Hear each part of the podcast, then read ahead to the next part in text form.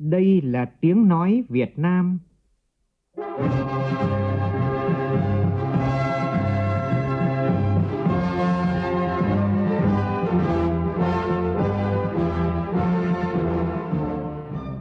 là tiếng nói Việt Nam phát thanh từ Hà Nội, thủ đô nước Cộng hòa xã hội chủ nghĩa Việt Nam.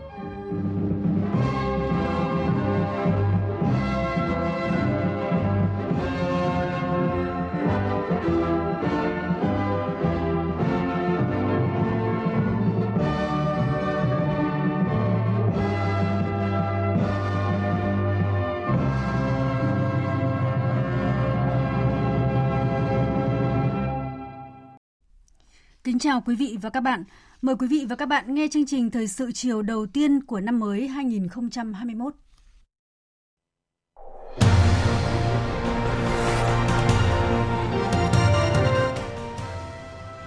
Thưa quý vị và các bạn, cho đến thời điểm này, cả thế giới đã bước sang năm mới. Chưa bao giờ, người dân trên toàn thế giới chào đón năm mới trong một điều kiện đặc biệt, giãn cách xã hội, phong tỏa do dịch cô vít mười chín. Lần đầu tiên quảng trường Thời Đại Mỹ không biển người tham dự lễ đếm ngược sang năm mới. Những thông điệp và mong ước của lãnh đạo người dân trên toàn thế giới đã được gửi đi với kỳ vọng về một năm hai nghìn không trăm hai mươi mốt, thế giới được trở lại nhịp sống bình thường. Và trong điều kiện khó khăn đó, tiếp nối thành công kép của năm hai nghìn không trăm hai mươi, Việt Nam tiếp tục nổi lên là một điểm sáng của thế giới trong năm hai nghìn không trăm hai mươi mốt này với dự báo tăng trưởng trên sáu phần trăm.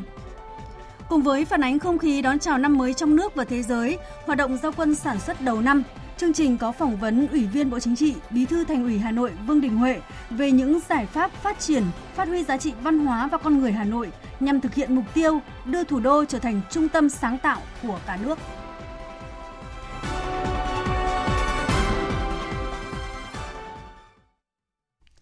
Bây giờ là nội dung chi tiết. Thưa quý vị và các bạn, thời khắc chuyển giao năm cũ hai nghìn không trăm hai mươi và năm mới hai nghìn không trăm hai mươi mốt được đánh dấu bằng chương trình đếm ngược và bắn pháo hoa tại hai thành phố lớn là Hà Nội và thành phố Hồ Chí Minh vào đêm qua. Nhiều người dân đã ra đường tận hưởng không khí của thời khắc linh thiêng, kỳ vọng đón một năm mới nhiều may mắn, thành công về mọi mặt. Phóng viên Minh Hường phản ánh, tại Hà Nội, bất chấp thời tiết giá lạnh, người dân đổ về ba điểm bắn pháo hoa tầm cao, đó là khu vực Hồ Gươm, sân vận động Mỹ Đình và công viên Thống Nhất. Trong đó, khu vực Hồ Gươm có số lượng người đông đúc hơn bởi cùng với điểm bắn pháo hoa, khu vực này còn có tổ chức nhiều chương trình nghệ thuật sôi động đầy màu sắc. Trong không khí hân hoan chào đón năm mới hai nghìn không trăm hai mươi mốt, mọi người đều kỳ vọng về một năm mới với khởi đầu mới tốt lành hơn. Kỳ vọng đầu tiên là hết dịch Covid và mong xã hội nó phát triển, mọi người ấm no hạnh phúc thôi. Bản thân thì chỉ mong công việc nó ổn định, vì nó hết dịch thì công việc nó ổn định thôi. Vừa dịch nó diễn ra đồng thời cũng là cái mùa bão lũ nhiều nhất đến đối với miền Trung của tụi em ạ. Nên em mong trong một cái năm không bị dịch cũng như là bão lũ. Em kỳ vọng là sẽ chấm dứt dịch bệnh và cuộc sống trở lại bình thường. Để kinh tế phát triển và học tập hay là làm việc sẽ dễ dàng hơn và không bị ngăn cách bởi Covid ạ. Sẽ tạo ra nhiều cơ hội việc làm mới và phát triển đất nước. Mong cho dịch bệnh giảm xuống cũng như là hết đi để cho tất cả hoạt động trên thế giới được diễn ra một cách bình thường nhất. Và hết dịch thì tất nhiên là nền kinh tế sẽ đi vào ổn định và phát triển. Thì uh, sinh viên ra trường thì cũng sẽ có rất nhiều cơ hội để kiếm việc làm. Cùng nhau tiễn một năm cũ với nhiều biến động, đón năm mới lạc quan với mọi việc sẽ suôn sẻ thuận lợi hơn là những kỳ vọng mà người dân thành phố Hồ Chí Minh gửi gắm trong năm hai nghìn không trăm hai mươi mốt. Phản ánh của phóng viên Vinh Quang và Minh Thắm, thường trú tại thành phố Hồ Chí Minh.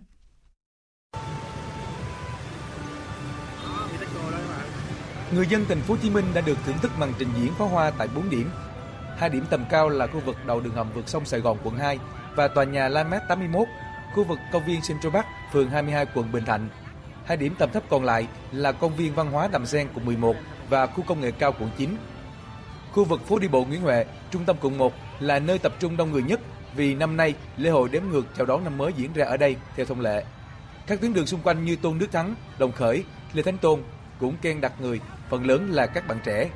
Chị Lê Thanh Thủy Trúc, một du học sinh Mỹ, may mắn được về Việt Nam và kịp đón năm mới, bày tỏ. Năm hai nghìn không trăm hai mươi thì do dịch bệnh cho nên là em không có về Việt Nam sớm, thì em cũng mới vừa bên kia mới về. Khi về Việt Nam thì em cảm thấy em thoải mái hơn ở bên ngoài. Em chúc mấy bạn là những du học sinh giống như em ở bên đó người ta có cơ hội được về. Tại các điểm xem pháo hoa, vui chơi giải trí trong đêm cuối năm khá đông đúc nhưng phần lớn người dân đều tuân thủ các biện pháp phòng chống dịch bệnh. Hơn chín mươi phần trăm người dân đều đeo khẩu trang để phòng dịch. Ông Brandon, một người Canada, có cơ hội đón năm hai không hai mốt tại thành phố Hồ Chí Minh cho biết. Vừa rồi là một năm thật dài, thế là có thể chia tay năm hai không hai không, một năm bị ảnh hưởng bởi dịch covid mười chín. Chúng tôi chào đón năm hai không hai mốt và hy vọng mọi thứ sẽ bình thường trở lại. Đi đón năm mới, mọi người vẫn nên đeo khẩu trang để đảm bảo an toàn. Năm hai không hai mốt, tôi hy vọng tất cả chúng ta sẽ vượt qua được dịch bệnh này. Trong thời tiết mát mẻ se lạnh, trong ánh sáng rực rỡ của pháo hoa, lung linh của đèn, người dân thành phố Hồ Chí Minh đón năm hai không hai mốt với sự tin tưởng vào sự đột phá mạnh mẽ, mang lại sự đổi thay về đời sống và bộ mặt đô thị của thành phố. Đồng thời, người người nhà nhà đồng lòng hợp tác cùng chính quyền phòng chống dịch bệnh, ổn định cuộc sống và làm kinh tế. Ông Lê Chính Hùng, người dân quận tư thành phố Hồ Chí Minh bộc bạch. Hôm nay thì chú cũng lớn tuổi, chú cũng không có lao động được, thì chú cũng mong sao cái dịch này nó qua khỏi để cho cái con cháu của chú, và tất cả những người mà có con cháu mà có tham gia xã hội và có đi làm đó, thì mong là mấy cháu nó được thuận tiện trong cái vấn đề đi làm, không có bị ảnh hưởng trong cái vấn đề Covid năm tới và năm tới nữa. Mong là những cái gì tốt đẹp đến với thành phố này. Thưa quý vị và các bạn, đến lúc này thì toàn thế giới đã bước sang năm mới hai không hai mốt.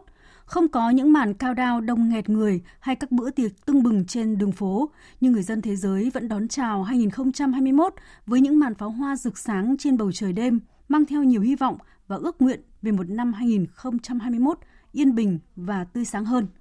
Biên tập viên Phạm Hà tổng hợp thông tin. Không vì Covid mà những tiếng chuông đồng hồ ở tháp Big Ben của Anh ngân bé hơn, hay những người tham dự tại đó dù với số lượng rất hạn chế cũng cảm thấy bớt hào hứng hơn khi thời khắc năm mới đến. Đối với người dân Anh, sau nhiều năm Brexit trắc trở, năm hai không hai mốt là thời điểm chính thức nước Anh ra khỏi ngôi nhà chung châu Âu với những hy vọng về thịnh vượng và phát triển sẽ đến. Thật tuyệt vời khi Brexit cũng hoàn thành. Hy vọng nước Anh sẽ có sự khởi đầu tốt hơn. Đây sẽ là điều tuyệt vời. Tôi khá lo lắng vì năm nay là năm quan trọng khi tôi tốt nghiệp đại học. Trong bối cảnh đất nước có nhiều thay đổi, hy vọng mọi thứ sẽ tốt đẹp. Năm mới đến với người dân Nga bằng màn pháo hoa rực rỡ trên quảng trường đỏ và điện Kremlin, mặc dù họ chỉ được tận hưởng không khí qua màn hình. Quảng trường bị phong tỏa, các nhà hàng và quán bar đóng cửa để giảm nguy cơ lây nhiễm dịch bệnh cũng là một điều thú vị khi các gia đình có cơ hội quây quần trong khoảnh khắc quan trọng nhất. Một nước Nga thịnh vượng và phát triển là điều nhiều người dân nước này mong muốn trong năm hai không hai mốt. Năm mới mang đến hy vọng về sự thành công và mới mẻ. Nước Nga sẽ phát triển mạnh mẽ và điều quan trọng nhất là hòa bình. Chúc mừng năm mới mọi người. Trầm lắng hơn một chút so với mọi năm, nhưng không vì thế không khí năm mới tại các nước Trung Đông kém rộn ràng. Từ Dubai hoa lệ đến thành phố Mosul bất ổn của Iraq, những người dân Trung Đông vẫn đón năm mới với pháo hoa rực rỡ và âm nhạc rộn ràng. Ngoài những điểm tổ chức đón năm mới lớn, hạn chế người tham dự được truyền trực tuyến tới người dân, tiếng nhạc đón chào năm mới vẫn rộn ràng trên các con phố, chen vào từng ngôi nhà, cộng hưởng thành một bữa tiệc âm nhạc sôi động. Không khí năm mới cũng tràn đến thành phố Mosul của Iraq, nơi chứng kiến xung đột và bất ổn nhiều năm qua. Đối với người dân Mosul, năm hai không hai mốt là một năm mới của hy vọng và hòa bình cho người dân thành phố vốn đã chịu quá nhiều mất mát. Mosul đã không còn chiến tranh, nhưng lại phải đối mặt với một năm dịch bệnh. Kinh tế khó khăn và đại dịch vẫn tiếp diễn. Tuy nhiên, chúng ta vẫn phải sống và lạc quan. Vì vậy, chúng tôi vẫn tổ chức đón tiệc năm mới, nhưng tuân thủ các điều kiện nghiêm ngặt. Khép lại một năm hai không hai không đầy biến động, có lẽ ngoài những điều mong ước cho bản thân và gia đình, chưa bao giờ người dân thế giới lại có chung một mong ước giản dị như hiện nay. Từ châu Âu, châu Á hay đến châu Phi đầy nắng gió, người dân đều có chung một điều ước, đó là mong đại dịch covid mười chín qua nhanh để được đi lại và trở về cuộc sống bình thường như trước. Tôi mười bảy tuổi, đến từ Hàn Quốc. Năm hai không hai mốt, tôi hy vọng có thể thưởng thức những bữa tiệc âm nhạc của bê tê ét trong một thế giới không khẩu trang. Đối với năm hai không hai mốt, tôi hy vọng vào mọi thứ sẽ bình thường trở lại. Mọi người có thể tự do ra ngoài phố, đi uống cà phê với bạn bè hay trở lại trường học. không có quá nhiều kỳ vọng mà chỉ là những ước mơ hết sức giản dị. Không khí đón năm mới hai nghìn không trăm hai mươi mốt có trầm lắng hơn mọi năm do đại dịch, nhưng người dân thế giới vẫn tận hưởng thời khắc quan trọng bằng những cách đặc biệt với tinh thần lạc quan. Hy vọng thế giới sẽ có một năm mới hai nghìn không trăm hai mươi mốt nhiều may mắn hơn.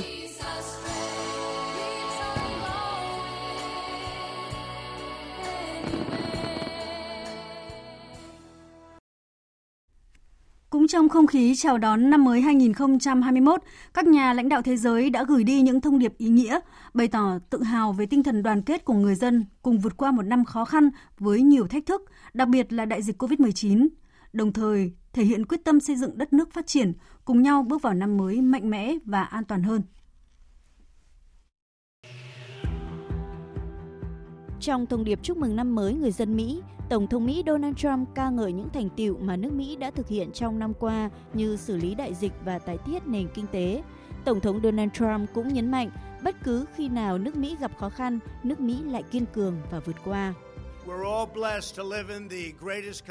Tất cả chúng ta đều may mắn được sống ở đất nước vĩ đại nhất và chúng ta đã làm cho nó vĩ đại hơn bao giờ hết. Chừng nào chúng ta vẫn trung thành với quốc gia của mình, tận tụy với công dân của mình, chúng ta biết rằng điều tốt nhất vẫn chưa đến. Đoàn kết, hàn gắn và tái thiết đất nước cũng là thông điệp của Tổng thống đắc cử Joe Biden gửi tới người dân Mỹ trước thời khắc đón mừng năm mới hai nghìn không trăm hai mươi mốt. Trên trang Twitter cá nhân, ông Joe Biden cho rằng những thách thức mà nước Mỹ đối mặt sẽ không thể biến mất trong một sớm một chiều. Tuy nhiên, khi bắt đầu một năm mới, ông hy vọng những ngày tốt đẹp sẽ tới. Hãy tin tưởng vào tương lai và ngọn hải đăng hy vọng đã được thắp sáng trong các phòng thí nghiệm của Oxford là thông điệp mà Thủ tướng Anh Boris Johnson gửi tới người dân Anh trong năm mới hai nghìn không trăm hai mươi mốt. Khép lại một năm mà nước Anh vừa phải trèo lái tiến trình Brexit, vừa phải đối mặt với dịch bệnh khó khăn, Thủ tướng Anh khẳng định người dân Anh vẫn đứng vững và quyết tâm vượt qua mọi thách thức, mang lại hy vọng cho năm hai nghìn không trăm hai mươi mốt tốt đẹp hơn. Năm hai nghìn không trăm hai mươi mốt là năm chúng ta có thể làm được những việc mà không thực hiện được trong năm qua, đó là đi đến quán rượu, nghe hòa nhạc, nhà hàng hay đơn giản là nắm tay những người thân yêu của chúng ta một cách bình thường. Chúng ta vẫn còn một con đường dài và khó khăn phía trước, nhưng chúng ta đã tìm thấy ánh sáng để đi đến viễn cảnh tươi sáng đó. Điều này mang lại cho chúng tôi niềm tin vào năm hai nghìn không trăm hai mươi mốt. Chúc mừng năm mới! Không tô hồng viễn cảnh cho năm hai nghìn không trăm hai mươi mốt, Tổng thống Pháp Emmanuel Macron cho rằng năm hai nghìn không trăm hai mươi mốt sẽ là một năm đầy khó khăn và thử thách với người dân thế giới, với các vấn đề như dịch bệnh, kinh tế, bất ổn xã hội, khủng bố và biến đổi khí hậu. Những tháng đầu năm sẽ rất khó khăn và nước Pháp sẽ tiếp tục đối mặt với khó khăn của dịch bệnh trong mùa xuân. Tuy nhiên, Tổng thống Pháp cũng khẳng định có niềm tin vào những điều tốt đẹp sẽ đến trong năm mới. Chúng ta vẫn luôn hy vọng vào những điều tốt đẹp. Không ai nghĩ rằng vaccine ngừa Covid có thể được con người bào chế ra chỉ trong vòng một năm. Đó còn là điều mà mọi người còn chưa tin được chỉ vài tháng trước đây. Hôm nay, nhà lãnh đạo Triều Tiên Kim Jong-un đã lần đầu tiên gửi thư viết tay chúc mừng năm mới tới toàn thể người dân nước này. Ông Kim Jong-un cam kết trong năm hai nghìn không trăm hai mươi mốt sẽ nỗ lực mang đến một kỷ nguyên mới mà trong đó những mong ước và nguyện vọng của người dân sẽ thành hiện thực. Năm hai nghìn không trăm hai mươi mốt chắc chắn sẽ còn nhiều thách thức và khó khăn phía trước. Tuy nhiên, thế giới đã kiên cường vượt qua được những sóng gió của năm hai nghìn không trăm hai mươi đầy biến động. Thông điệp về hy vọng và sự đoàn kết của các nhà lãnh đạo thế giới đang truyền thêm niềm tin, sự lạc quan của người dân thế giới vào những điều tốt đẹp hơn nữa sẽ đến trong năm hai nghìn không trăm hai mươi mốt. Còn với những người dân Vũ Hán, Hồ Bắc, Trung Quốc, ký ức về những ngày tháng chống dịch covid mười chín vẫn hiện hữu. Và cũng như nhiều người dân trên thế giới, họ đang mong mỏi hướng tới một năm mới tốt đẹp hơn. Phóng viên Bích Thuận và Đinh Tuấn, thường trú Đài Tiếng Nói Việt Nam tại Bắc Kinh, Trung Quốc, phản ánh từ Vũ Hán, nơi cách đây một năm là tâm dịch covid mười chín của thế giới. Với người Trung Quốc, Tết Nguyên đán mới thực sự là năm mới. Nhưng năm nay, ông Hồ Trung Nguyên, một doanh nghiệp Vũ Hán, quyết định đón cả năm mới theo dương lịch. Bởi theo ông, năm hai nghìn không trăm hai mươi thực sự đặc biệt và khác thường. Ông mời người thân, bạn bè đến nhà để đánh dấu thời khắc quan trọng này, với mong ước những điều may mắn sẽ đến trong năm hai nghìn không trăm hai mươi mốt. Hiện tại, tình hình Vũ Hán rất tốt. Tuy nhiên, năm hai nghìn không trăm hai mươi là một năm vô cùng đau buồn với người dân Vũ Hán. Chúng tôi đã phải trải qua đại họa nghiêm trọng, bảy mươi sáu ngày phong tỏa rất buồn, cuộc sống đi lại vô cùng bất tiện. Vũ Hán giờ đã tốt lên. Tôi hy vọng cả thế giới cũng chiến thắng dịch bệnh để có cuộc sống hạnh phúc, giàu có. Tôi cũng mong người dân Việt Nam có cuộc sống hạnh phúc, giàu có, hiện đại. Chúng ta cùng cố gắng. Mì trộn nóng là món ăn dân dã quen thuộc nổi tiếng của Vũ Hán. Sự tấp nập của những quán mì nơi đây chính là chỉ dấu hồi sinh của thành phố này. Giống như nhiều người trẻ ở Vũ Hán, anh Vương Tình đặc biệt thích không khí về đêm của thành phố này. Với anh, đó mới là cuộc sống thường nhật vốn có của Vũ Hán. Sự náo nhiệt, đông vui khiến người ta quên đi cái lạnh và cả những vất vả của một năm đã qua. Dù những màn trình diễn ánh sáng bên dòng Trường Giang chảy qua thành phố vẫn gợi nhớ nhiều ký ức về những ngày tháng chống dịch. Tôi sinh ra ở Vũ Hán. Năm nay Vũ Hán đã trải qua một năm rất khó khăn, hiện tại đã trở lại cuộc sống bình thường. Vào thời điểm sắp sang năm mới, tôi chúc tất cả mọi người trên thế giới sẽ như Vũ Hán, đón một năm mới mạnh khỏe, bình an và vui vẻ. Mặc dù khá đông vui rực rỡ trong ngày năm mới, nhưng nỗi lo dịch xâm nhập vẫn đeo đẳng Vũ Hán. Các cơ quan nhà nước ở Hồ Bắc, trong đó có Vũ Hán, được yêu cầu phải hủy bỏ tất cả các hoạt động lớn có nhiều người tham gia trong dịp năm mới và Tết Nguyên đán. Thời sự vê o vê, nhanh, tin cậy, hấp dẫn. Thưa quý vị và các bạn, ngay trong ngày đầu tiên của năm mới, không khí ra quân lao động sản xuất diễn ra trên nhiều công trường, nhà máy, một số công trình kinh tế xã hội được khánh thành. Phóng viên Đài Tiếng nói Việt Nam tại một số địa phương thông tin. Sáng nay, Ủy viên Bộ Chính trị, Thường trực Ban Bí thư Trần Quốc Vượng dự lễ khánh thành cầu Cổ Phúc tại huyện Trấn Yên, tỉnh Yên Bái. Cầu Cổ Phúc là cây cầu thứ bảy bắc qua sông Hồng trên địa bàn tỉnh Yên Bái. Công trình cầu Cổ Phúc hoàn thành, kết nối các xã phía hữu ngạn sông Hồng của thị trấn Trấn Yên với trung tâm huyện. Theo tin của cộng tác viên Linh Giang, tại Hải Dương sáng nay diễn ra lễ thông xe cầu Chiều và đường dẫn nối quốc lộ mười tám, nối thị xã Đông Triều và thị xã Kinh Môn Hải Dương. Cầu Chiều dài hơn bảy trăm mét, hai đầu đường dẫn dài gần bảy phẩy năm ki lô mét, được khởi công vào tháng mười năm hai nghìn không trăm mười chín, với tổng mức đầu tư là sáu trăm bảy mươi tỷ đồng, có điểm đầu thuộc phường Hồng Phong, thị xã Đông Triều và điểm cuối thuộc phường Thất Hùng, thị xã Kinh Môn, Hải Dương. Trên năm trăm tấn hàng hóa qua cửa khẩu quốc tế Kim Thành, Lào Cai trong ngày đầu năm mới. Các mặt hàng xuất khẩu chủ yếu là nông sản. Công ty trách nhiệm hữu hạn xuất nhập khẩu một thành viên Nam Phong là đơn vị xông đất đầu tiên với gần một trăm bốn mươi tấn thanh long với trị giá xấp xỉ một phẩy chín tỷ đồng xuất sang Vân Nam Trung Quốc. Còn công ty trách nhiệm hữu hạn nông sản Hùng Sư xuất khẩu hai mươi bảy tấn dưa lê với trị giá một trăm hai mươi triệu đồng. Sáng nay tại cầu sáu, công ty trách nhiệm hữu hạn một thành viên Cảng Hoàng Diệu, công ty cổ phần Cảng Hải Phòng tổ chức lễ ra quân đón mã hàng đầu tiên trong năm mới. Cảng Hải Phòng phấn đấu đạt sản lượng hợp nhất bốn mươi triệu tấn hàng qua cảng và doanh thu đạt hơn hai nghìn hai trăm tỷ đồng, lợi nhuận trên sáu trăm năm mươi tỷ đồng, ổn định đời sống, việc làm, thu nhập của người lao động. Và cũng trong năm nay, Cảng Hải Phòng tập trung mọi nguồn lực để khởi công dự án đầu tư xây dựng bến số ba, số bốn tại cảng cửa ngõ quốc tế Hải Phòng, tạo lợi thế cạnh tranh và đáp ứng mục tiêu phát triển mở rộng lâu dài của cảng Hải Phòng. Năm hai nghìn không trăm hai mươi là năm thất bát đối với ngành du lịch. Theo con số thống kê của Bộ Văn hóa, Thể thao và Du lịch, năm qua, du lịch Việt Nam thất thu hai mươi ba tỷ đô la Mỹ vì dịch covid mười chín, giảm tám mươi phần trăm khách quốc tế, du lịch nội địa giảm năm mươi phần trăm. Với nỗ lực khôi phục ngành dịch vụ không khói, lấy lại đà tăng trưởng trong năm mới hai nghìn không trăm hai mươi mốt, ngay trong ngày đầu tiên của năm mới này, nhiều chương trình kích cầu du lịch đã được các địa phương triển khai. Hôm nay tại điểm Cực Đông, nơi đón ánh nắng bình minh đầu tiên trên đất liền của Việt Nam, xã Hòa Tâm, thị xã Đông Hòa, Ủy ban nhân dân tỉnh Phú Yên đã tổ chức lễ chào cờ đầu năm hai nghìn không trăm hai mươi mốt và chào đón những khách du lịch đầu tiên đến tham quan tại danh thắng quốc gia Bãi Môn Mũi Điện. Cùng với lễ chào cờ đầu năm mới, Sở Văn hóa, Thể thao và Du lịch tỉnh Phú, uh, Phú Yên đã tổ chức đón và tặng quà cho những du khách đầu tiên đến với danh thắng quốc gia Bãi Môn Mũi Điện. Năm hai nghìn không trăm hai mươi mốt, tỉnh Phú Yên phấn đấu thu hút được khoảng hai triệu lượt khách đến du lịch.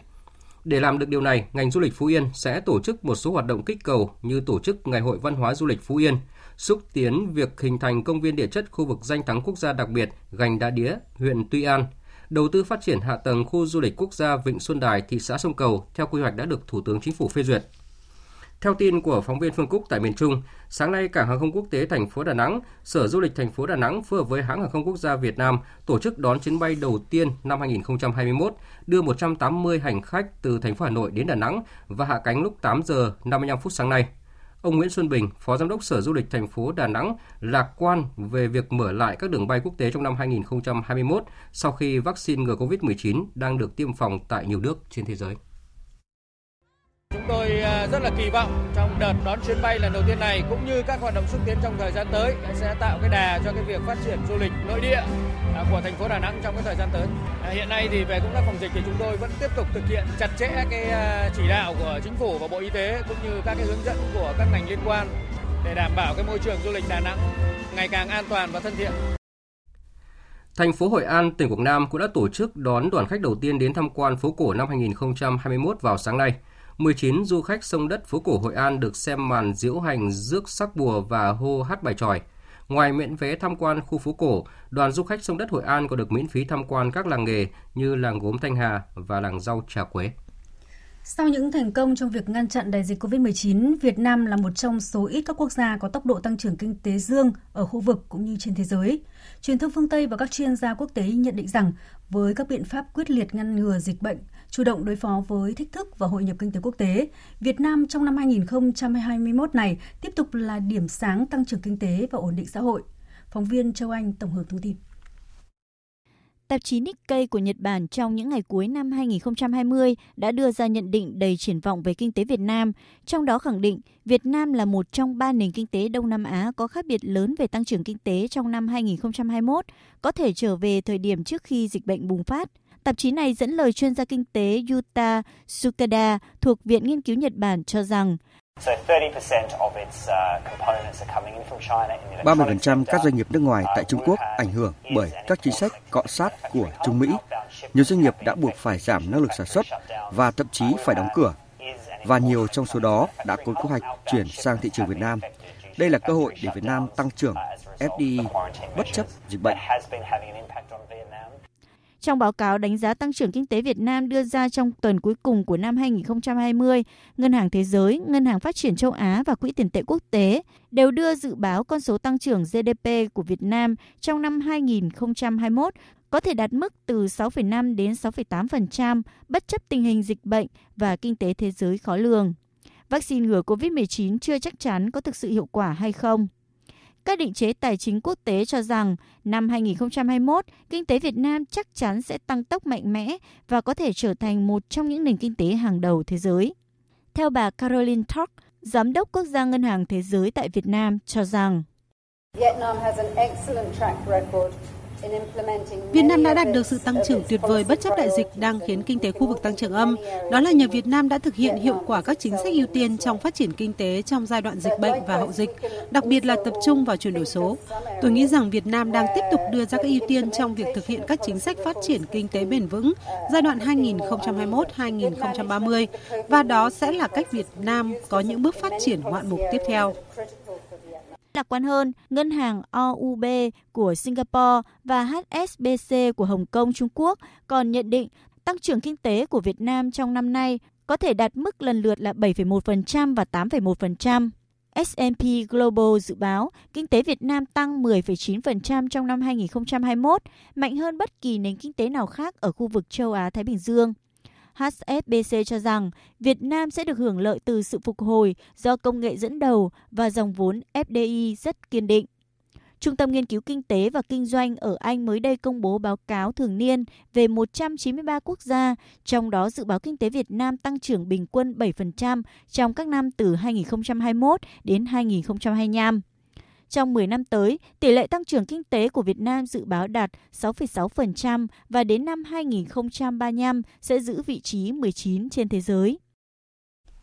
Thưa quý vị và các bạn, mặc dù trải qua nhiều khó khăn trong năm qua, nhưng thành phố Hà Nội đã hoàn thành và hoàn thành vượt mức toàn bộ mười sáu chỉ tiêu nghị quyết Đại hội mười sáu của Đảng bộ thành phố. Mặc dù chỉ chiếm một phần trăm về diện tích, tám phẩy năm phần trăm về dân số, nhưng Hà Nội đóng góp trên mười sáu phần trăm giê đê pê, mười tám phẩy năm phần trăm thu ngân sách, hai mươi phần trăm thu nội địa và tám phẩy sáu phần trăm tổng kim ngạch xuất nhập khẩu của cả nước. Ngày càng xứng đáng vai trò là trung tâm lớn về kinh tế và giao dịch quốc tế, một động lực phát triển của vùng đồng bằng sông Hồng và cả nước. Trong ngày đầu tiên của năm mới hai nghìn không trăm hai mươi mốt, Ủy viên Bộ Chính trị, Bí thư Thành ủy Hà Nội Vương Đình Huệ đã dành thời gian trò chuyện với phóng viên Đài Tiếng nói Việt Nam về những định hướng và giải pháp phát triển, trong đó có việc phát huy giá trị và văn hóa con người Hà Nội nhằm thực hiện mục tiêu đưa Hà Nội trở thành trung tâm đổi mới sáng tạo của cả nước. Trước hết, à, xin cảm ơn ông đã trả lời phỏng vấn của Đài Tiếng nói Việt Nam. Vâng, thưa ông, xin được hỏi cảm xúc của ông về năm hai nghìn không trăm hai mươi vừa qua, một năm đầy khó khăn, thử thách, và thủ đô Hà Nội đã đạt được những kết quả nổi bật nào đáng ghi nhận? Thì năm hai nghìn không trăm hai mươi, Hà Nội là có được thừa hưởng và được kế thừa tất cả những cái thành tựu, những cái thành công của đất nước ta sau ba mươi lăm đổi mới. Lĩnh vực công nghiệp của xây dựng của Hà Nội năm hai nghìn không trăm hai mươi là tăng khoảng sáu phẩy ba mươi chín phần trăm so với năm hai nghìn không trăm mười chín. Trong đó chỉ số phát triển ngành công nghiệp là tăng bốn phẩy chín mươi mốt phần trăm. Ngành xây dựng là tăng tám phẩy chín phần trăm so với cùng kỳ hai nghìn không trăm mười chín. Còn ngân sách thì cho đến nay là một trăm phần trăm quận huyện của Hà Nội là đã hoàn thành dự toán thu ngân sách theo pháp lệnh và đều cao hơn so với năm trước. Cho đến giờ mà ước con số mà khiêm tốn nhất ấy, thì Hà Nội cũng sẽ vượt dự toán và tăng được khoảng xấp xỉ bốn phần trăm cái thu ngân sách so với năm hai nghìn không trăm mười chín. Dịch covid mười chín là sự thử thách cho toàn xã hội. Với cách thức chúng ta vượt qua đại dịch covid mười chín, cụ thể như là Hà Nội, nơi diễn ra những trận chiến lớn của dịch bệnh đã khống chế dịch thành công. Theo ông thì bài học kinh nghiệm rút ra ở đây là gì ạ? Là Hà Nội là để xác định mục tiêu kép bao giờ đứng đứng đầu và luôn luôn quán triệt cái nguyên tắc, cái phương châm đúng là chống dịch như chống giặc. Nên gần đây Thành ủy vẫn phải khẳng định đây là ưu tiên hàng đầu về là công tác phòng chống dịch. Nhất là khi mà nghe tin là có cái biến thể mới của cái Thành ủy vừa rồi là cũng cũng cũng sợ có cái trịch choạc, cho nên thường trực là phải và thường vụ phải có một cái văn bản chỉ đạo rất là quyết liệt là đây cái vấn đề tập trung phòng và chống dịch, kiểm soát được cái giữ, duy trì được cái thành quả phòng chống dịch covid mười chín này vẫn là ưu tiên số một của Hà Nội. Năm cái đoàn kiểm tra của Thành ủy liên tục thay nhau thì kiểm soát cái này gắt gao từng tí một. Giữ được cái này thì coi như là chúng ta bình yên. Cả nước mà tăng trưởng được hai phẩy tám phần trăm, thế giới bình quân tăng trưởng âm bốn phần trăm thì cái này còn nói cái gì nó vĩ đại bằng được. Nhưng chỉ cần sơ suất một chút mà để mà nó bùng phát lại đợt thứ ba thì không biết điều gì xảy ra.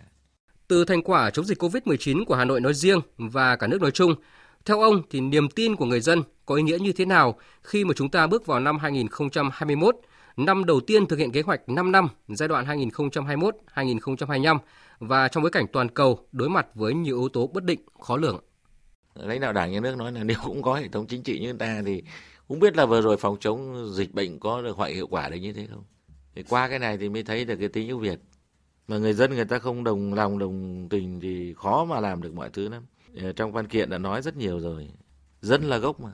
Đấy là người dân mà sự nghiệp đổi mới, anh làm gì, chiến lược gì mà người dân người ta không tham gia thì cũng không thành công được. Thành quả của phát triển mà người dân không thụ hưởng thì cái thành quả đó cũng không có ý nghĩa gì. Hiện nay một trong cái trăn trở nhất của Đảng bộ Hà Nội là cái chênh lệch mức sống giữa cái khu vực xa trung tâm với khu vực đô thị là còn còn lớn, một phẩy chín mươi bảy lần không chịu, một phẩy chín mươi bảy lần mà đang còn không khéo là xu hướng nó còn giãn ra. Thế thì làm sao với tinh thần là nâng trên và đỡ dưới, chúng ta khuyến khích làm giàu chính đáng nhưng mà cái số ở dưới chúng ta đẩy lên, và ngoài cái an sinh ra rồi thì phải chú trọng đến phúc lợi xã hội. Nhìn lại năm năm vừa qua thì Hà Nội đã đạt được những kết quả quan trọng, tạo tiền đề tăng tốc phát triển trong giai đoạn tới. Để thủ đô tiếp tục là đầu tàu tăng trưởng của cả nước, là động lực phát triển của vùng thủ đô theo hướng bền vững. Nghị quyết Đại hội Đảng bộ Hà Nội lần thứ mười bảy nêu rõ nhiệm vụ là phát huy giá trị văn hóa và con người Hà Nội, khơi dậy ý chí, niềm tự hào, khát vọng phát triển của người dân thủ đô. Ông có thể phân tích thêm về ý nghĩa cũng như là tầm quan trọng của nhóm nhiệm vụ giải pháp này.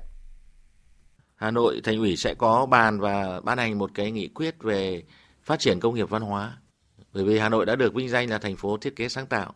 Và cái yếu tố con người, yếu tố văn hóa Hà Nội phải thực sự là một nguồn động lực nội sinh, đột phá và quan trọng để phát triển nhanh và bền vững thủ đô trong thời gian tới. Mà phát triển kinh tế của Hà Nội cũng phải trên nền tảng văn hóa. Cho nên văn hóa và con người Hà Nội năm nay sẽ có một chương trình riêng công tác lớn trong mười chương trình của Thành ủy là về phát triển con người và văn hóa của Hà Nội trở thành cái nguồn động lực nội sinh quan trọng để phát triển nhanh và bền vững của thủ đô. Và thành phố cũng sẽ nghiên cứu để ban hành một cái nghị quyết về công nghiệp văn hóa mà thế giới người ta gọi là ngành nghề mới nổi đấy. các ngành nghề mới nổi. Khi mà thu nhập bình quân đầu người khoảng năm nghìn đô thì đã có cái nhu cầu rất lớn và có điều kiện rất lớn để phát triển công nghiệp văn hóa.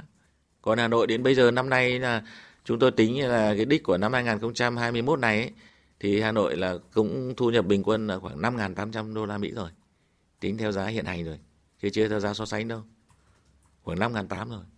Và theo cái hướng đó thì Hà Nội ấy, cần và thiết phải có cái đăng cai tổ chức những sự kiện văn hóa, những sự kiện thể thao tầm cỡ khu vực và tầm cỡ châu lục và tầm cỡ thế giới. Phải có những sự kiện mang cái thương hiệu của Hà Nội. Bước vào năm hai nghìn không trăm hai mươi mốt với tâm thế mới trên nền tảng những điều tốt đẹp mà Đảng bộ và nhân dân thành phố Hà Nội đã gây dựng được, ông có chia sẻ tầm nhìn, khát vọng vươn lên của thủ đô, nhất là trong việc đổi mới chính sách, trọng dụng nhân tài để có thể sử dụng, phát huy nguồn lực chất lượng cao cho sự xây dựng và phát triển thủ đô. Chúng tôi cũng đang tổng kết lại cái chủ trương về cái chính sách trọng dụng thu hút nhân tài. Năm gần đây nhất là trao cái thủ khoa cho tám mươi tám người. Nhưng mà số người mà đậu, đậu lại được Hà Nội rất là ít. Và nhiều cái ý tưởng đang đề nghị là gì?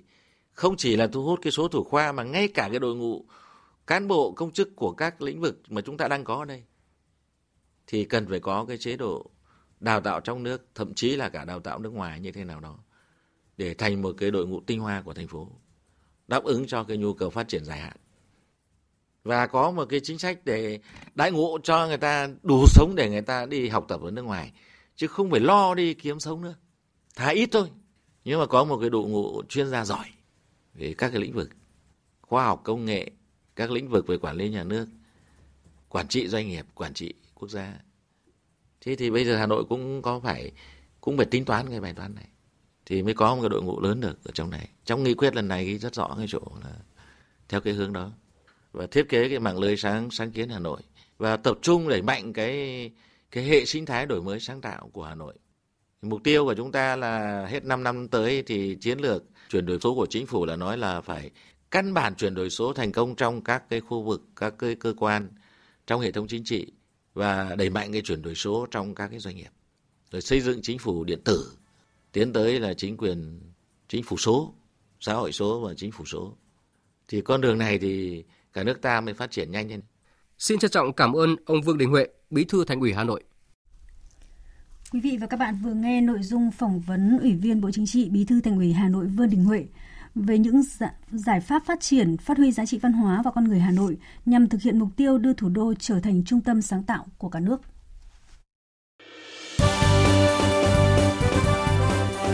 Thời sự tiếng nói Việt Nam. Thông tin nhanh, bình luận sâu, tương tác đa chiều.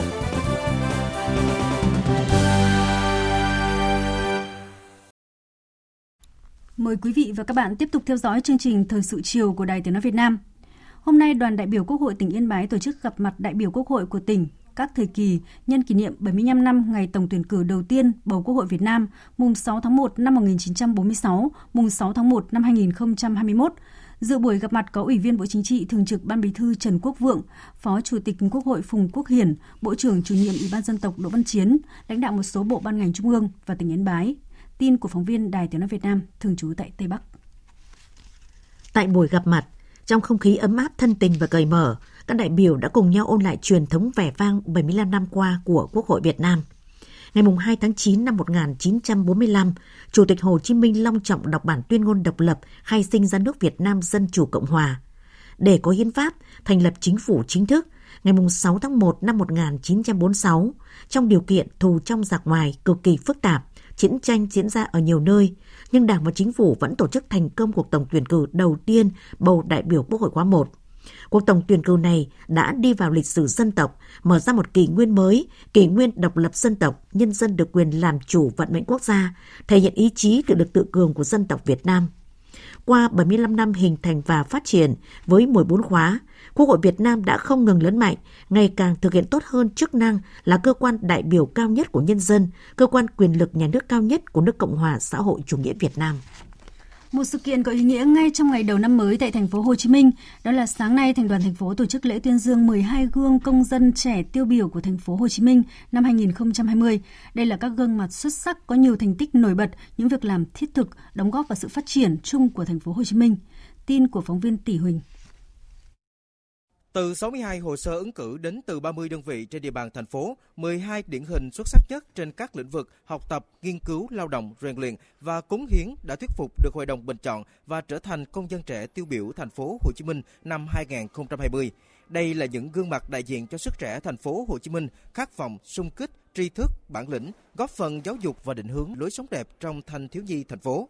Trong mười hai cá nhân được tuyên dương, có nhiều gương mặt khá quen thuộc với cộng đồng trong năm qua như anh Hoàng Tuấn Anh, cha đẻ của a tê em gạo, a tê em khẩu trang, bác sĩ Ngô Việt Anh, khoa hồi sức cấp cứu Bệnh viện Chợ Rẫy, người luôn xuất hiện cùng đồng đội tham gia hỗ trợ công tác chống dịch covid mười chín tại nhiều tỉnh thành, tham gia hỗ trợ điều trị nam bệnh nhân số chín mươi mốt, phi công người Anh, hay vận động viên cử tạ Khổng Mỹ Phượng, từng đoạt một huy chương vàng, hai huy chương bạc tại giải World Cup cử tạ. Bác sĩ Ngô Việt Anh chia sẻ, danh hiệu công dân trẻ tiêu biểu chính là nguồn động lực để bản thân phát triển hơn những công trình nghiên cứu và thành quả lao động của mình, đóng góp nhiều hơn cho thành phố. Nay là mình nhận được giải thưởng công dân trẻ tiêu biểu thành phố Hồ Chí Minh, đó là niềm động lực lớn để mình tự hào cho bản thân. Trong một cái giai đoạn hành trình quen một năm qua, thì chị em xin hứa là sẽ cùng với các đồng các đồng nghiệp phát triển hơn về chuyên môn, tập trung nghiên cứu thêm về dịch bệnh để mà cùng chung tay với cả nước và thành phố uh, trải qua đại dịch bệnh này. Qua mười bốn năm triển khai bình chọn tuyên dương, một trăm mười một gương công dân trẻ tiêu biểu thành phố Hồ Chí Minh đã thực sự lan tỏa thông điệp về một thế hệ trẻ thành phố mang tên Bác, sống có trách nhiệm với bản thân, công việc và niềm tin của nhân dân thành phố. Mỗi điển hình được vinh danh luôn tự ý thức rèn luyện, đổi mới tư duy sáng tạo, không ngừng khát vọng, kiên trì theo đuổi ước mơ, tự tin hội nhập, vươn ra biển lớn. Chuyển sang một số thông tin kinh tế xã hội đáng chú ý. Sau khi Hiệp định Thương mại Tự do giữa Việt Nam và Vương quốc Anh và Bắc Ireland được chính thức ký kết vào ngày hai mươi chín tháng mười hai vừa qua tại London, Anh, Việt Nam và Vương quốc Anh đã hoàn tất thủ tục trong nước cho phép áp dụng tạm thời hiệp định này kể từ hai mươi ba giờ giê em tê ngày ba mươi mốt tháng mười hai năm hai không hai không, tức là sáu giờ sáng nay theo giờ Việt Nam. Theo Bộ Công Thương, trong bối cảnh Vương quốc Anh đã chính thức rời khỏi Liên minh châu Âu và giai đoạn chuyển tiếp chuẩn bị kết thúc ngày ba mươi mốt tháng mười hai năm hai không hai không, việc áp dụng tạm thời Hiệp định Thương mại Tự do giữa Việt Nam và Vương quốc Anh và Bắc Ireland đảm bảo thương mại song phương giữa Việt Nam và Vương quốc Anh không bị gián đoạn sau khi kết thúc giai đoạn chuyển tiếp, trong khi hai bên tiếp tục hoàn thành các thủ tục trong nước phù hợp với quy định của luật pháp mỗi bên. Trong thời gian tới, bên cạnh việc hoàn thành các thủ tục trong nước để phê duyệt Hiệp định Thương mại Tự do giữa Việt Nam và Vương quốc Anh và Bắc Ireland, Bộ Công Thương phối hợp với các bộ ngành liên quan ban hành các văn bản, hướng dẫn cụ thể để áp dụng tạm thời hiệp định, đồng thời triển khai việc xây dựng kế hoạch thực thi nhằm đảm bảo tận dụng tối đa cơ hội mang lại từ hiệp định này, đem lại lợi ích cho người dân và doanh nghiệp Việt Nam. Thông tin thu hút sự quan tâm của người dân đó là bắt đầu từ hôm nay mùng một tháng một năm hai không hai mốt sẽ thực hiện thông tuyến khám chữa bệnh bảo hiểm y tế đối với bệnh viện tuyến tỉnh khi người bệnh phải nằm viện, tức là người bệnh điều trị nội trú không đúng tuyến tại bệnh viện tuyến tỉnh vẫn được quỹ bảo hiểm y tế chi trả như đúng tuyến. Vậy cơ quan chức năng đã có những biện pháp quản lý giám sát như thế nào để có thể hạn chế được tình trạng bệnh viện lạm dụng chỉ định điều trị nội trú nhằm tăng nguồn thu? Ông Lê Văn Phúc, trưởng ban thực hiện chính sách bảo hiểm xã hội Việt Nam cho biết. Khi mà thực hiện thông tuyến tỉnh thì bệnh nhân sẽ dồn từ tuyến xã, tuyến huyện, tức là bỏ tuyến xã, tuyến huyện lên thẳng các bệnh viện tuyến tỉnh. Và không những chỉ lên các bệnh viện tuyến tỉnh của địa phương mình mà còn lên tuyến tỉnh, tuyến thành phố ở những cái địa phương khác. À, cho nên là à, vấn đề đặt ra là vậy chúng ta làm thế nào để mà kiểm soát được cái việc thông tuyến của người bệnh, và trong cái bối cảnh là chúng ta thấy là cái việc đi lại nó cũng rất là thuận tiện. À, đấy là những cái bài toán mà chúng ta cần cần phải giải quyết. À, giải quyết ở đây thì chúng ta cần có mang tầm nó vĩ mô, trước hết là những cái vấn đề về vĩ mô. Vĩ mô ở đây có nghĩa là chúng ta cần phải đầu tư hơn nữa, tăng cường hơn nữa cái việc khám chữa bệnh tại các tuyến của cái địa phương đó để mà tránh cái tình trạng là người bệnh cứ dồn lên một, một số những trung tâm như là bệnh viện tuyến tỉnh ở thành phố, ở Hà Nội, ở thành phố Hồ Chí Minh hay là ở Đà Nẵng, mà chúng ta các tỉnh khác, ví dụ chẳng hạn như là Phú Thọ, Bắc Ninh, Tuyên Quang, Yên Bái ở khu vực phía Bắc phải đầu tư để nâng cao cái năng lực chuyên môn của mình. Chuẩn bị thử nghiệm vaccine covid mười chín thứ hai ở Việt Nam. Phóng viên Thái Bình tại miền Trung cho biết, vaccine covid mười chín của Viện Vaccine và Sinh phẩm thuộc Bộ Y tế đóng tại tỉnh Khánh Hòa đã hoàn thành các đánh giá thử nghiệm an toàn trên động vật, dự kiến thử nghiệm lâm sàng trên người trong tháng một. Đây là vaccine thứ hai của Việt Nam được đưa vào thử nghiệm trên người, sau vaccine Nanocovax của công ty Nanogen thử nghiệm trên người tại giai đoạn một từ ngày mười tháng mười hai năm hai nghìn không trăm hai mươi. Trước đó, vaccine covid mười chín do Viện Vaccine và Sinh phẩm Y tế (i vê a C) nghiên cứu được thử nghiệm trên động vật như chuột đất vàng, chuột nhắt, thỏ. Từ kết quả vaccine an toàn, tạo khả năng miễn dịch cao trên động vật, Viện Vaccine và Sinh phẩm Y tế đề nghị Bộ Y tế cho phép thử nghiệm trên người vào tháng một, nhanh hơn kế hoạch ban đầu hai tháng. Theo đó, Viện Vaccine và Sinh phẩm Y tế phối hợp với Viện Vệ sinh Dịch tễ Trung ương, Đại học Y Hà Nội để thử nghiệm lâm sàng trên một trăm hai mươi lăm người tình nguyện thuộc nhiều đối tượng.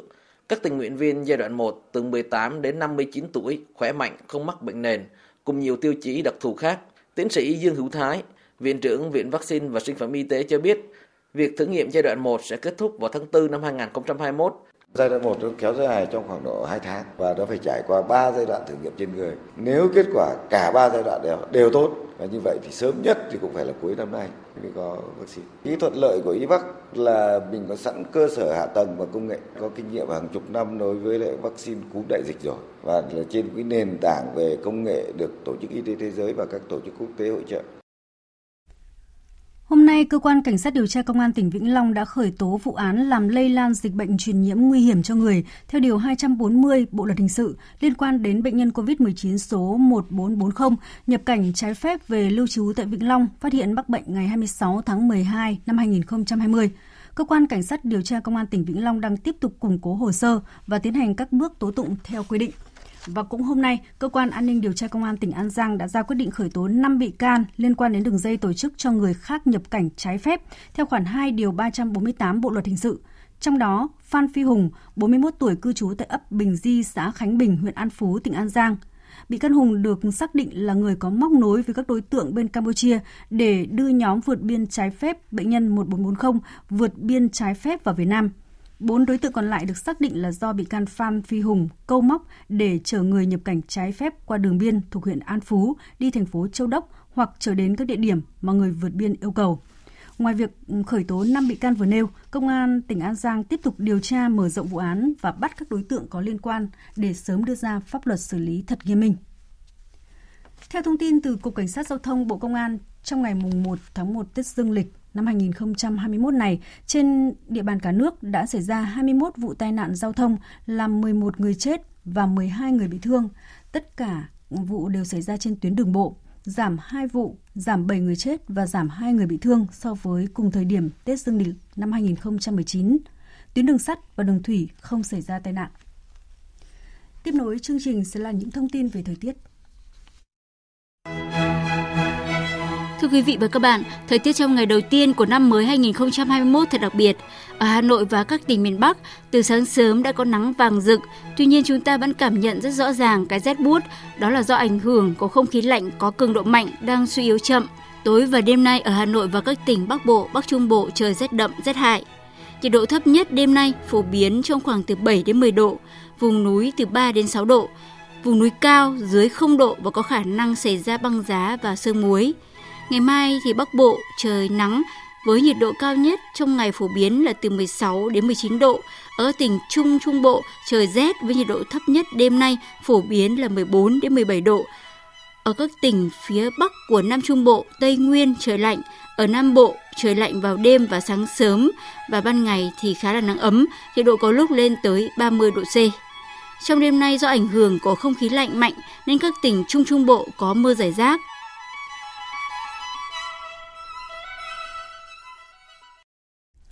Chương trình Thời sự chiều nay sẽ tiếp tục với phần tin thế giới. Thưa quý vị và các bạn, khi đồng hồ chạm mốc không giờ ngày mùng một tháng một năm hai nghìn không trăm hai mươi mốt ở Bruxelles, Bỉ, không chỉ là thời khắc chuyển giao giữa năm cũ và năm mới, mà đây còn là một cột mốc quan trọng đối với Anh và Liên minh châu Âu e u. Quá trình chuyển tiếp Brexit đã chính thức khép lại. Anh đã chính thức cắt đứt quan hệ với e u và thỏa thuận thương mại mà hai bên vừa đạt được sẽ có hiệu lực từ hôm nay. Biên tập viên Phạm Hà thông tin. Tại khu vực phía Bắc nước Pháp, những chiếc xe tải đầu tiên hôm nay đã qua biên giới hải quan mới với Anh, với việc phải thực hiện thủ tục xuất trình giấy tờ thông quan. Việc Anh chính thức rời khỏi Liên minh châu Âu đồng nghĩa với việc phải thực hiện trở lại các thủ tục hải quan ở biên giới với châu Âu, lần đầu tiên sau vài thập kỷ. Ông Jan Leriche, giám đốc điều hành Getlink, nhà vận hành dịch vụ xuyên đường hầm eo biển nối Pháp với Anh cho biết, không có gì lộn xộn ở khu vực biên giới trong ngày đầu tiên của việc Anh chính thức rời khỏi khối. Bạn thấy đấy, mọi thứ đều diễn ra rất ổn. Những chiếc xe tải đầu tiên đã qua như dự kiến. Hệ thống công nghệ thông tin đã sẵn sàng và các xe tải không phải đợi quá lâu. Thậm chí, họ còn được nhận những món quà nhỏ khi là những người đầu tiên. Mọi thứ đã sẵn sàng và đang rất ổn. Thỏa thuận đạt được giữa Anh và Liên minh châu Âu có nhiều quy định mới sẽ được áp dụng theo lộ trình, tùy theo từng lĩnh vực, nhất là vấn đề thương mại, nghề cá, cơ chế giải quyết tranh chấp và hợp tác năng lượng. Ngoài ra, một lĩnh vực khác cũng sẽ tác động đến người dân Anh và Liên minh châu Âu là những quy định mới về việc đi lại giữa hai bên. Cụ thể là từ đầu tháng mười tới, người dân hai bên sẽ không còn được sử dụng căn cước công dân như cũ, mà phải dùng tới hộ chiếu giống như công dân các nước ngoài Liên minh châu Âu. Người phát ngôn sân bay Bruxelles, bà Isane Lekhi cũng cho biết.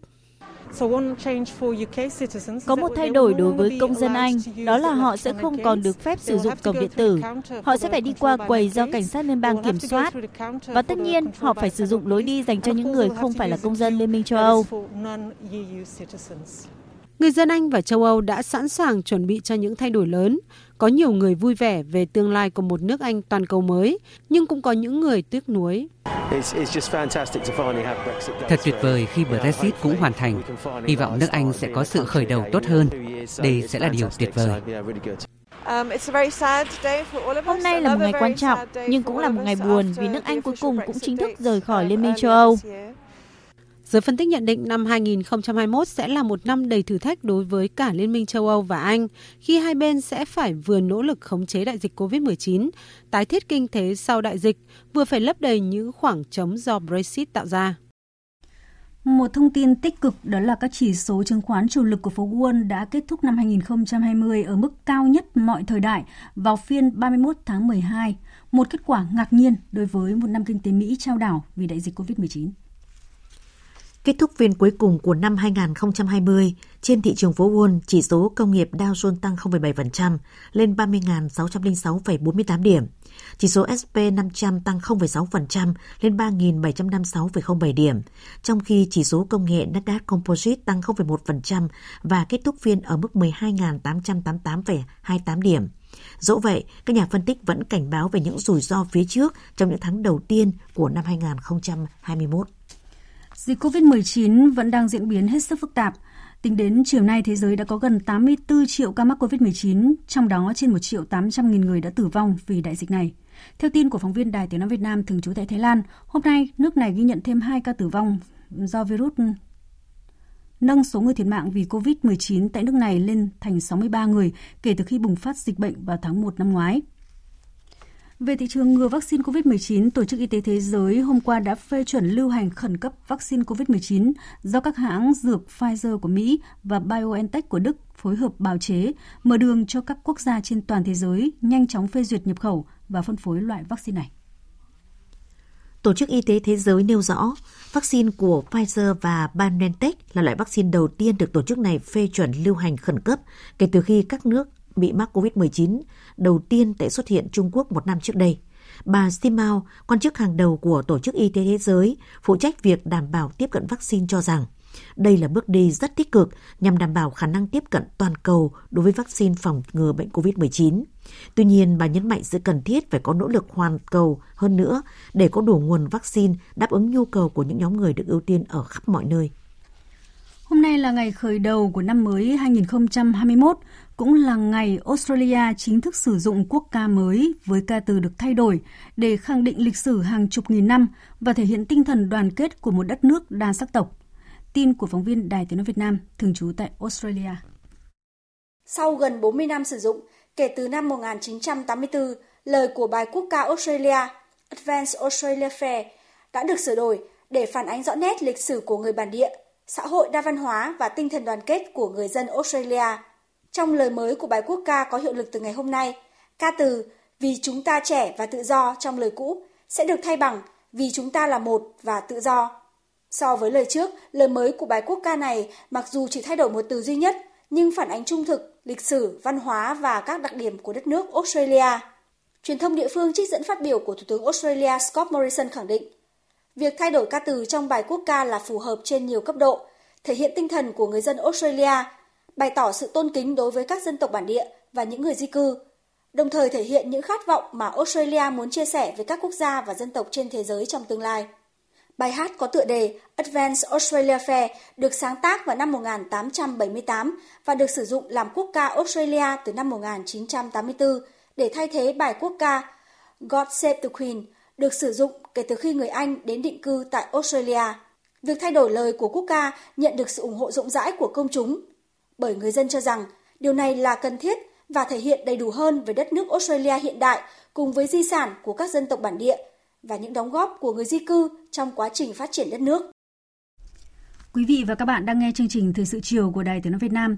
Tiếp nối ngay sau đây là trang tin thể thao.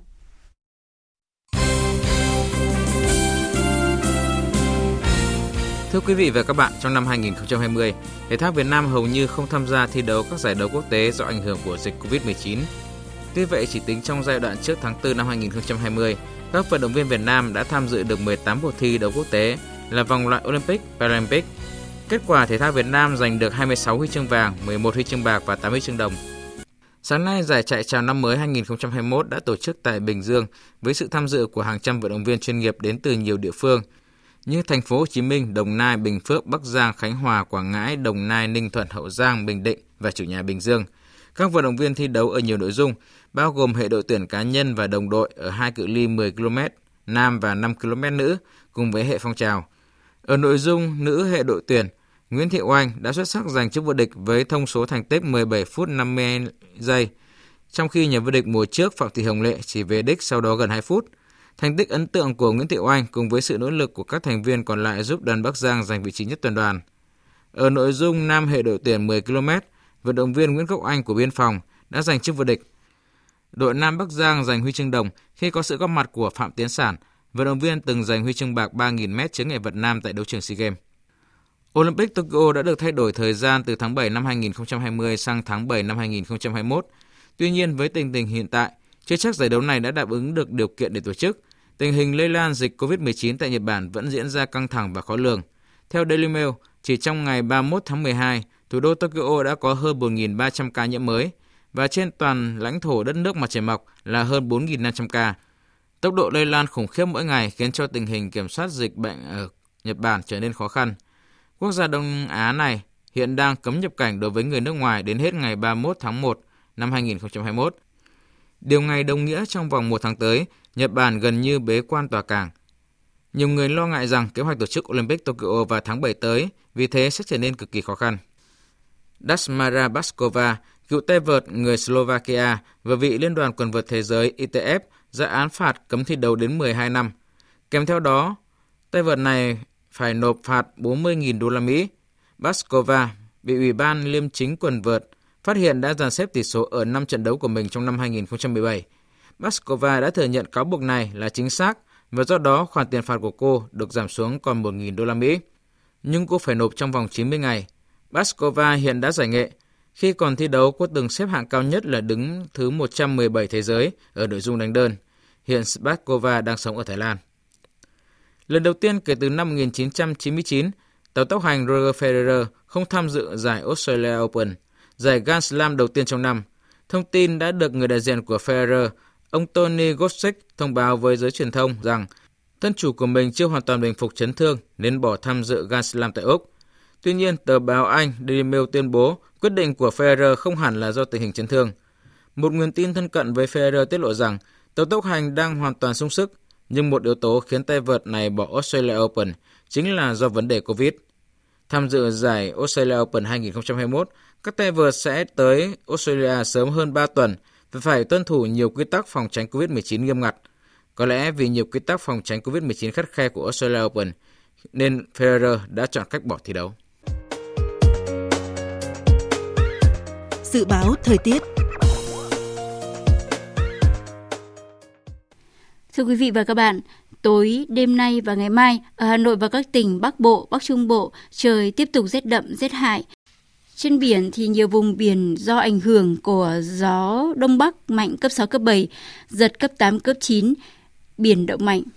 Sau đây là tin chi tiết. Phía Tây Bắc Bộ, ít mây, đêm không mưa, sáng sớm có sương mù vài nơi, ngày nắng gió nhẹ, trời rét đậm rét hại, vùng núi cao có khả năng xảy ra băng giá và sương muối, nhiệt độ từ bảy đến hai mươi độ, có nơi nhiệt độ hạ xuống dưới bốn độ.